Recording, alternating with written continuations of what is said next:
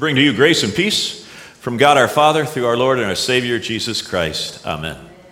Text for today is taken from 2 Samuel. It's the story of David and the poor choices he made, especially in a singular and awful episode of his life when he chose for himself Bathsheba, another man's wife, and in order to have her fully, had that man killed on the field of battle. Just awful, frankly. But as we come to this final word about David, may we always see hope, even in the midst of what is most awful. Let's pray. Thank you, God, for grace in this season of Lent that reminds us you lift us up out of the ashes. You set us on solid ground because of the grace of our Lord Jesus Christ, to whom we have repented of our sins and turned with trust and faith that He is the Savior of the whole world. Bless us in this hearing of your word. In Jesus' name, amen. I believe there are two types of parents or caregivers, especially for little children. Some are those that are raising snowflakes. Others are those who are raising future WWE wrestlers or spiritual ninja warriors. I feel the need to confess the fact that your pastor, the man standing before you, we, as parents, determined to raise snowflakes. Allow me to embellish, exaggerate, and explain. When we had our first child, we were living in Huntley, uh, Illinois. And uh, Abby was uh, learning how to walk, learning how to ride her bike, the whole nine yards. And we had some dear neighborly friends as we kind of all moved into this new subdivision at the same time with all of our little ones. It was an amazing community outside of the church community that I was serving. I loved, in other words, to go home at night and live life with all of these great people. Now, because we were raising two girls that were born the same year, they were the same age, they were learning to do all the same things at the same time. And as would happen, when Abby would be running down the sidewalk or maybe riding her, you know, training wheeled bicycle, she would fall down or fall over or something like that. And as soon as she did, within just nanoseconds, Renee, my wife, and I would be up and we would run to her and we would pick her up and we would comfort her and it's going to be okay. And when we would do that, Christy and Darren, who lived three houses down, they would look at us and would make scowly faces. They would roll their eyes because when their daughter Kaylee fell down, they would be sitting up on their front stoop watching the whole scene happen as she's bleeding, hemorrhaging, legs torn and rent asunder, Frogger, you know, cars going back and forth. She's trying to avoid death, and, and they'd be sitting up there sipping on something, and, and they'd be like, Whoopsie daisy! Kayla, you're good, just get up. Dust yourself. You're going to be fine, honey. Dry your tears. Yeah, drag that leg behind you. It'll mend on its own. It's fine. And then you know what Renee and I would do? We would look at each other and, like, wow, they're awful. They're the worst parents ever. We would joke about that because they really, it was just interesting. And, and, you know, they, of course, would say of us, well, there's a bleeding heart pastor. And I would look at them and I'm like, Darren, you are an elder of your own congregation, man. What kind of congregation are you leading? Anyhow, I, I, give you those kind of two polar opposite experiences because I think those also correlate to some orientation or experience of Christianity. On the one side, there are Christians and there are churches that are much more, I'll call them snowflakey. I don't mean to trigger anybody with that word, but you know, that really are responsive. And if there's a hurt, if there's a need, we want to embrace, we want to comfort, we want to encourage and just love on people. And then I think there's also a, a, a section or part of Christianity that exhibits the kind of behavior that God sometimes exhibits where you mess up, you find yourself bearing a cross that is somewhat heavy and burdensome to bear, and, and you kind of know and realize look, we live in challenging times. You got to build a thick skin. You got to get some resolve and strength and muscle for your spiritual walk. Otherwise, this sinful world's going to run you over and steamroll you to pieces, flatten you completely. And that side of Christianity is more, I'll say, Darren and Christy kind of Christianity. Uh, in Lutheranism, by the way, we call this law and gospel. Comfort through the gospel, tough love through the law. Both are necessary, and, um, and, and a church that's worth its mettle will have both at work in it. There should be times when you are in this room or in a Bible study that is being led here, you are in spiritual care, and you get upset with me or another teacher of our church or another pastor because we're we're essentially being Christy and Darren. We're sorry that you're hemorrhaging, but you know, you only have yourself to blame. Get up, dust yourself off, and, and get back in the game. Sometimes you got to have a little muscle from the pulpit. It shouldn't be that way all the time. There should be an appropriate distinction as C.F.W. Walther, the founder of our Lutheran Church Missouri Synod back in the 1850s, said, there should be a proper distinction between law and gospel. There has to be a balance. But at the same time, if all we're doing is salving over wounds and not talking seriously about the sin that has brought us to this place, the sin by our choices which we have committed, and maybe even the sin that has been brought on us by the external circumstance of our lives, we're also failing. We're not being a faithful ministry. We end up this four week series studying King David because King David has had it pretty good overall. He had some hiccups there with Saul, but that's now kind of in the past. And He's living pretty large. He has put his care of the flocks behind him. He has exceeded the status of his brothers. He has become the greatest in all Israel. He bears the title of God's anointed. He is the Messiah before there was a Messiah. He was a shepherd before we ever found out who the good shepherd really was. But David made some really bad decisions. It all started the day that he saw up on a roof a woman that he desired, and he said, I think I can make her my slave. I think that I can possess her. And her name was Bathsheba. The details, frankly, are immaterial. The problem is the choice that David made that's, that's where the rub of it all is found. And the real rub of all of this is not just that he, he broke his marriage vow, he behaved lustfully. The, the problem is that he compounded his sin by killing Bathsheba's husband, Uriah, a soldier in his army. You know, there are simple sins we commit them all the time. We're out on the soccer pitch or playing a game and we start losing or make a misstep and we drop a, a curse word, some kind of foul bomb, F bomb. Sometimes we are driving down Hayden or, or cruising through Paradise Valley and we see a house that's mammoth and we covet that house the cars that drive by, especially during Barrett Jackson. No simple sins. I mean, sue me bluntly.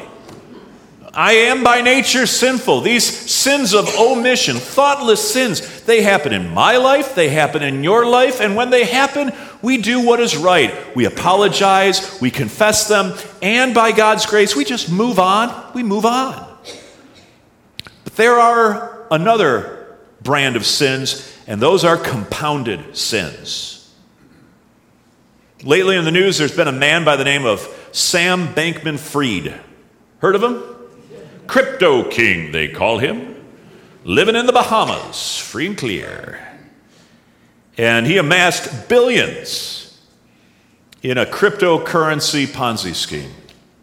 Something along those lines. The truth is somewhere in there. It will come out. But there was no doubt this moment where he made an error of judgment. He he, he misstepped. Something happened, and it was the first decision that led to a cascade of consequential ones. And his star fell so quickly from the sky, it's shocking to see. Compounded sin is where David finds himself, and he is at rock bottom. The prophet Nathan comes to him confronts him.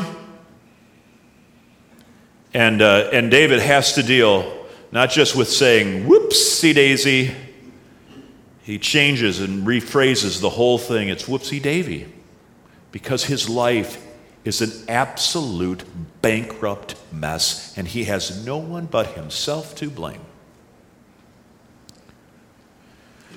What we learn is that when David did that, he went into some of the deepest uh, mire and depression of his life.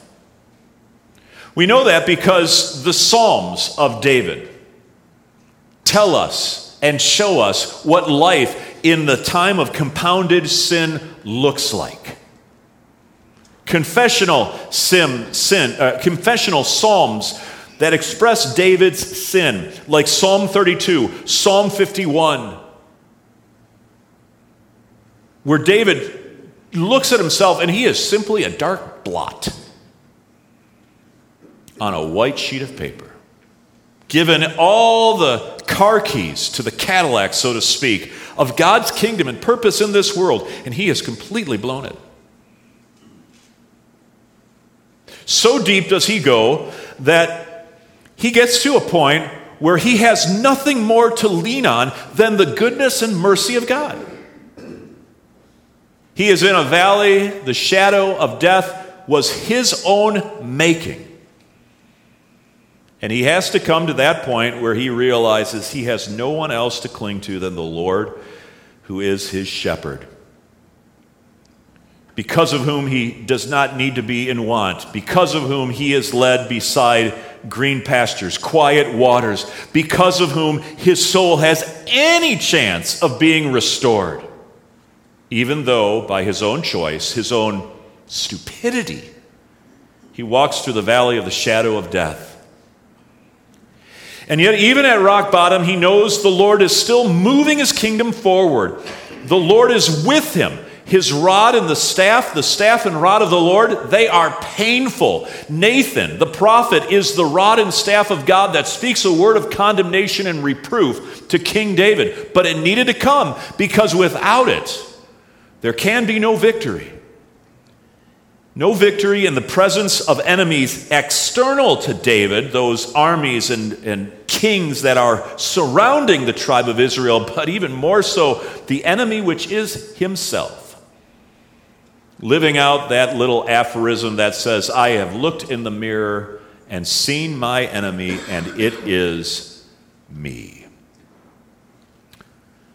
David walks through the valley of the shadow of death, but in spite of that, God prepares a table in the presence of his enemies. In spite of David's missteps, God's kingdom still moves forward. He anoints his head with oil, the oil of consecration, the anointing of kingship. God sticks with David through thick and thin. My cup runneth over, David says, in spite of my best efforts to the contrary. Surely goodness and mercy, David concludes, will follow me all the days of my life, and I will dwell in the house of the Lord forever. This David, as we recall from last week, who endeavors to build a house for the Lord, a temple in which God might dwell. The people of Israel may center the affection of their faith David says, I will dwell in that house of the Lord, not just while it sits here on a plain of land in Jerusalem. I will dwell in the house of God in eternity as well. You see, the sum and substance of this whole sermon series is this God never lets your sin or my sin, no matter how grievous it may be, or David's sin, stop the patient, intentional advance of his kingdom work, the salvation he intends to bring through Jesus Christ. Even in the New Testament, as the New Testament church looks back in the Old Testament, you know what their conclusion was about all that Old Testament history? You know what their summarizing statement was regarding what happened in the Old Testament through that massive cast of characters? It's found in Matthew chapter 1. As Matthew records the genealogy of David from Abraham, or the genealogy of Jesus from Abraham through David, through the exile in the Old Testament, all the way to the end, Matthew just keeps on bringing up hey, you remember Rahab the prostitute? You remember David, Bathsheba? You remember uh, Tamar, who was not even Jewish, and she's part of Jesus' genealogy? You remember Ruth the Moabitess? Again, not part of the ethnic culture of Judaism, and yet she is still grandma, great, great, great, great grandma, something like that, of Jesus, the Son of God, the Savior of the world, the King of Israel. You remember all those people who showed up in the Old Testament and kind of made a mess of, of God's perfect plan? Guess what? God's perfect plan of salvation for you was never, ever going to be stopped because of the simple sins a human being committed or the compounded sins a human being committed. God's salvation history from the time that Adam and Eve were ejected from the Garden of Eden started a triumphant, continuous, dogged march to the cross and to the tomb, which would be found empty on Easter morning. And it's because of that dogged march of God's salvation that no matter what sin we find ourselves in, whether simple or compounded, whether like David, as egregious as that was, or the skeletons in the closet, whatever sin it is you think will keep you from God's grace, whatever sin it is that thinks you think excludes you from God's salvation, think again. God comes with a word of law for sure, because of which we repent. But when that kingdom comes near, there is a Savior who gives refuge for the weary, who is a fountain in life's desert dreary. And because he gazed upon this sinner's fall, you sinners fall, yet upon the cross extended, he has borne the pain of all. Today at Shepherd, we uh, are launching our Stephen ministry. In a few moments, I'll show you a little video, but you have a, a little uh, Stephen ministry brochure Sometimes we find ourselves in that desert dreary. Sometimes we find ourselves in a wilderness of temptation. Sometimes we find ourselves bearing a cross that just may be a little bit too much to bear. And uh, we need Jesus, but we also need a friend who can share Jesus with us. There are three pastors in this church, there's a thousand of you. We do our best to get around, trust me. But it's great to have help from qualified and trained people who do great work with a compassionate and loving heart called Stephen Ministers that just want to be there to help and to listen, not to preach, to encourage, so that when the burden of the law comes, the grace of the gospel may be heard even more clearly. So, as we make our way forward, just think about Stephen Ministry. Maybe not today, but in future days, if you find that the weight is too much. Um, Jesus said, Come to me, all you who are weary and burdened, and I will give you rest. Take my yoke upon you and learn from me, for I am gentle and humble in heart. Easy words to say and read, made possible when brothers and sisters in Christ come alongside and say, I'm praying for you, keep on going. David had that brother in Nathan.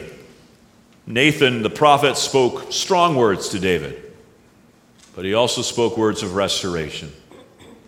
So that when all is said and done, and when David's life came to an end, he had this final hope resting in his heart and mind I will dwell in the house of the Lord forever.